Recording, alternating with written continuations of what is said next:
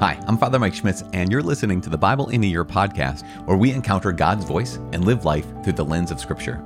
The Bible in a Year podcast is brought to you by Ascension. Using the Great Adventure Bible Timeline, we will read all the way from Genesis to Revelation, discovering how the story of salvation unfolds and how we fit into that story today. This is day thirteen. We'll be reading from Genesis chapter twenty-five and twenty-six, from Job fifteen and sixteen, and also from the book of Proverbs chapter two, verses twenty through twenty-two.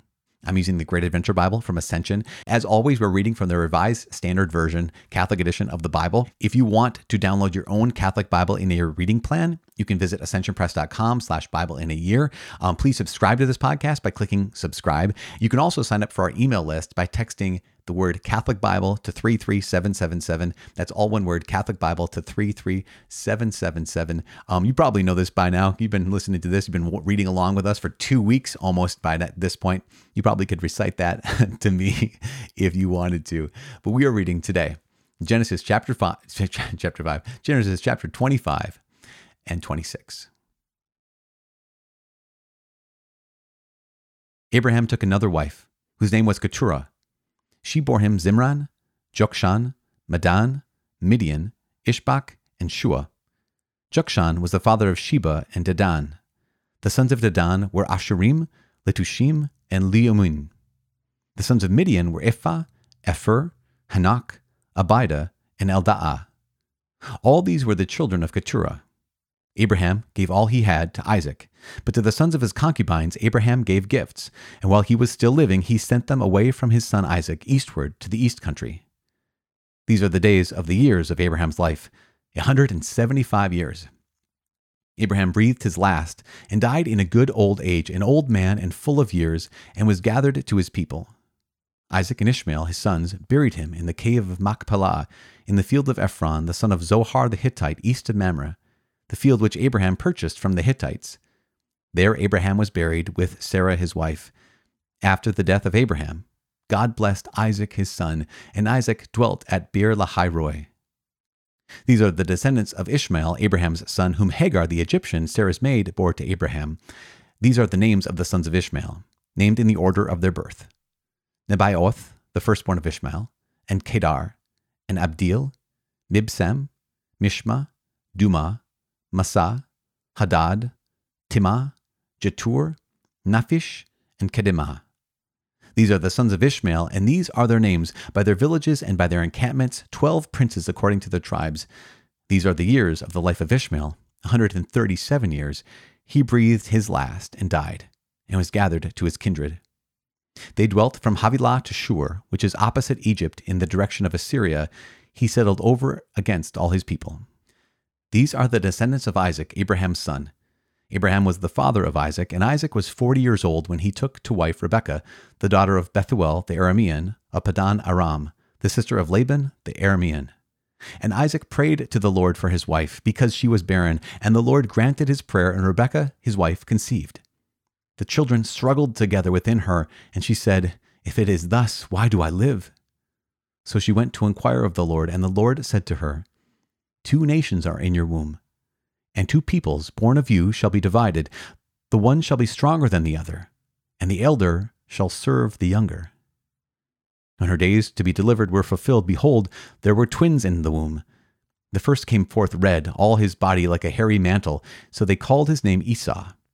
Afterward his brother came forth, and his hand had taken hold of Esau's heel, so his name was called Jacob. Isaac was sixty years old when she bore them. When the boys grew up, Esau was a skillful hunter, a man of the field, while Jacob was a quiet man, dwelling in tents. Isaac loved Esau because he ate of his game, but Rebekah loved Jacob.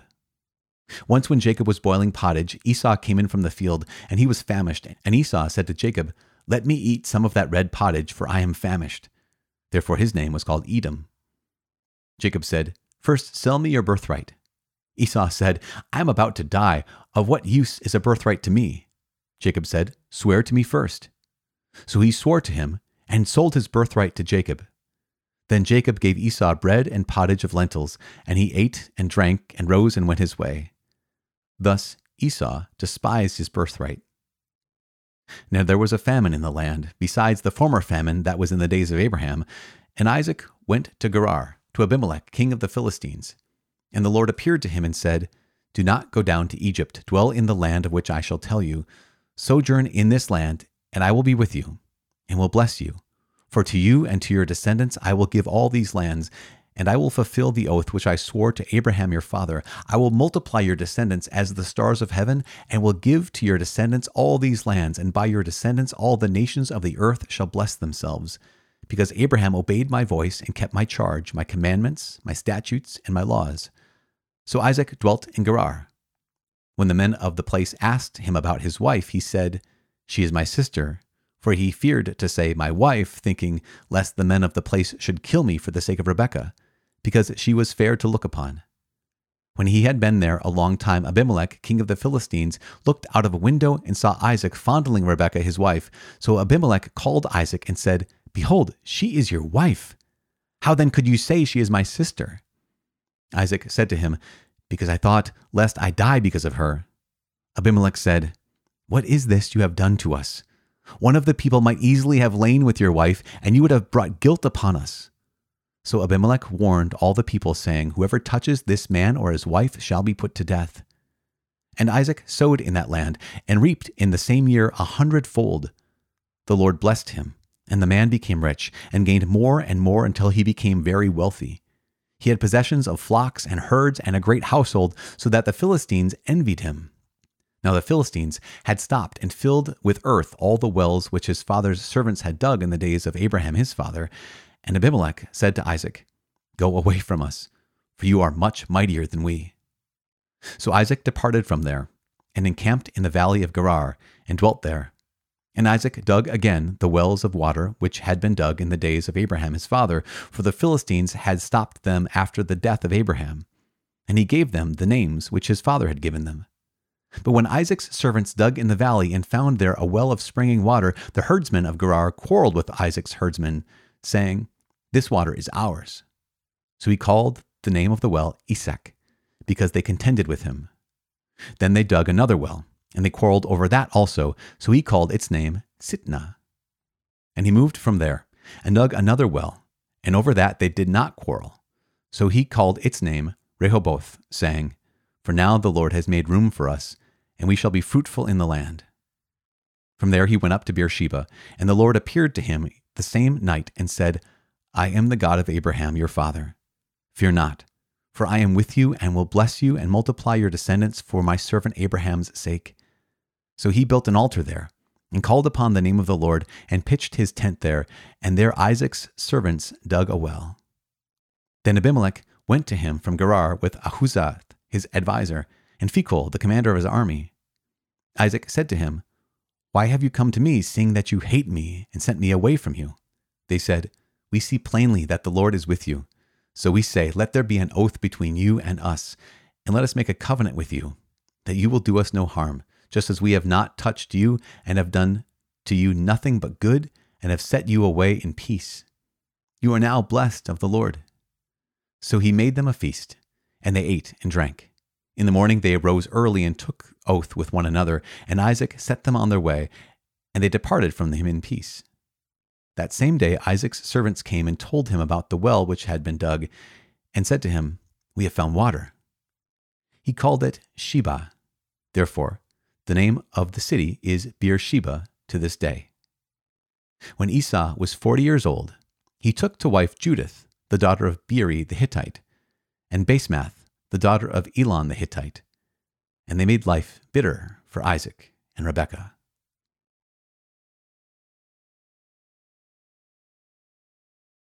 Job chapter fifteen and sixteen. Then Eliphaz the Temanite answered, Should a wise man answer with windy knowledge and fill himself with the east wind? Should he argue in unprofitable talk or in words which he can do no good? But you are doing away with the fear of God and are hindering meditation before God, for your iniquity teaches your mouth and you choose the tongue of the crafty. Your own mouth condemns you, and not I. Your own lips testify against you. Are you the first man that was born? Or were you brought forth before the hills? Have you listened in the counsel of God? And do you limit wisdom to yourself? What do you know that we do not know? What do you understand that is not clear to us? Both the gray-haired and the aged are among us, older than your father. Are the consolations of God too small for you, or the word that deals gently with you? Why does your heart carry you away, and why do your eyes flash that you turn your spirit against God, and let such words go out of your mouth? What is man that he can be clean, or he who is born of woman that he can be righteous? Behold, God puts no trust in his holy ones, and the heavens are not clean in his sight. How much less one who is abominable and corrupt, a man who drinks iniquity like water? I will show you, hear me, and what I have seen I will declare. What wise men have told and their fathers have not hidden, to whom alone the land was given, and no stranger passed among them. The wicked man writhes in pain all his days, through all the years that are laid up for the ruthless. Terrifying sounds are in his ears. In prosperity, the destroyer will come upon him. He does not believe that he will return out of darkness, and he is destined for the sword. He wanders abroad for bread, saying, "Where is it?" He knows that a day of darkness is ready at, at his hand. Distress and anguish terrify him. They prevail against him like a king prepared for battle, because he had stretched forth his hand against God and bids defiance to the Almighty, running stubbornly against him with a thick-bossed shield, because he has covered his face with his fat and gathered fat upon his loins. He has lived in desolate cities, in houses which no man should inhabit, which were destined to become heaps of ruins. He will not be rich, and his wealth will not endure, nor will he strike root in the earth. He will not escape from darkness. The flame will dry up his shoots, and his blossom will be swept away by the wind. Let him not trust in emptiness, deceiving himself, for emptiness will be his recompense. It will be paid in full before his time, and his branch will not be green. He will shake off his unripe grape like the vine, and cast off his blossoms like the olive tree. For the company of the godless is barren, and fire consumes the tents of bribery. They conceive mischief and bring forth evil, and their heart prepares deceit. Then Job answered, I have heard many such things. Miserable comforters are you all. Shall windy words have an end? Or what provokes you that you answer? I also could speak as you do if I were in your place. I also could join words together against you and shake my head at you. I could strengthen you with my mouth, and the solace of my lips would assuage your pain. If I speak, my pain is not assuaged. And if I forbear, how much of it leaves for me? Surely now God has worn me out. He has made desolate all my company, and he has shriveled me up, which is a witness against me. And my leanness has risen up against me. It testifies to my face. He has torn me in his wrath and hated me. He has gnashed his teeth at me. My adversary sharpens his eyes against me. Men have gaped at me with their mouth. They have struck me insolently upon the cheek. They massed themselves together against me. God gives me up to the ungodly and casts me into the hands of the wicked. I was at ease, and he broke me asunder. He seized me by the neck and dashed me to pieces. He set me up as his target. His archers surround me. He slashes open my kidneys and does not spare. He pours out my gall upon the ground. He breaks me with a breach upon breach. He runs upon me like a warrior. I have sewn sackcloth upon my skin. I have laid my strength in the dust. My face is red with weeping, and on my eyelids is deep darkness. Although there is no violence in my hands, and my prayer is pure. O earth, cover not my blood, and let my cry find no resting place. Even now, behold, my witness is in heaven. He that vouches for me is on high. My friends scorn me. My eye pours out tears to God, that he would maintain the right of a man with God like that of a man with his neighbor. For when a few years have come, I shall go the way from which I shall not return. Proverbs chapter two, verses twenty through twenty-two. So you will walk in the way of good men, and keep to the paths of the righteous. For the upright will inhabit the land, and men of integrity will remain in it. But the wicked will be cut off from the land, and the treacherous will be rooted out of it. Father in heaven, we give you praise and glory. We thank you again for your word. We thank you for bringing us into this uh, two complete weeks that we've been listening to your word, that we've been allowing it to shape our minds and our hearts, that we can have a worldview that is shaped by you, that we can look at this world in a way that is formed by you, not formed by the brokenness around us, but is formed by brokenness that's been touched by your grace. Father, we ask that you please touch us in our brokenness with your grace. Make us whole, make us new, make us yours. In Jesus' name we pray. In the name of the Father, and of the Son, and of the Holy Spirit. Amen. As we follow this story of this family, man, oh man, like father, like son, isn't that just the craziest thing? Where we have Abraham and Sarah twice say, she is my sister, to the king of Egypt and to Abimelech. And now here we have the story of Isaac and Rebekah doing literally the exact same thing to the exact same guy, Abimelech. Um, you think, what is it? What is it that uh, leads us to do things like this? What is it that leads us to fall into the same trap again and again? It's one of the, the mysteries of the, of the human heart, is that, man, oh man, it doesn't even have to be father and son or mother and daughter or generations. It can just even simply be us in our own lives. How often is it that we fall into the exact same trap again and again? We do the exact same thing, like we follow the same script again and again, um, where we trade in what we know is true. We trade in what we know is good for something that we actually know is less good, is less true. In fact, we see this with the story of Jacob and Esau, right? So Esau is the man of the field. He goes out and he gets a lot of venison. He gets, the, and his dad loves him because he brings home game. And Jacob is the quieter one, the kind of the more homebody. And uh, his mom loves him. Rebekah had also received that word that um, the younger Jacob would um, be the greater. So here, but here's this Classic scene, classic scene where Esau's coming in from the field and Jacob is making some porridge. Basically, it's a bowl of beans. This is lentil soup, essentially, red stuff, red porridge, lentil porridge. And Esau is willing to trade away his birthright and his inheritance, that as the eldest son, he would get the lion's share of all of his father's property and his father's inheritance. And he trades it in for a bowl of beans. I mean, think about this. And we think, how dumb is this? But have you ever been in that place where you're so hungry, you're like, I don't can't think of anything other than what's right in front of me? How many times have we been in the midst of temptation? We've been in the midst of temptation. We can't think of anything except what's right in front of us. And we know, like, no, God, in saying yes to anything other than you, in saying no to you and yes to anything other than you, I am trading in the inheritance that you've given to me. You set me apart for heaven itself for something less than you, something less than heaven. But I don't want to think about that because I'm looking at the thing right in front of me. This is the mystery of the broken human heart, the mystery of the broken human condition, whether that be generational, Abraham and Isaac, or whether that be in someone like Esau and in ourselves.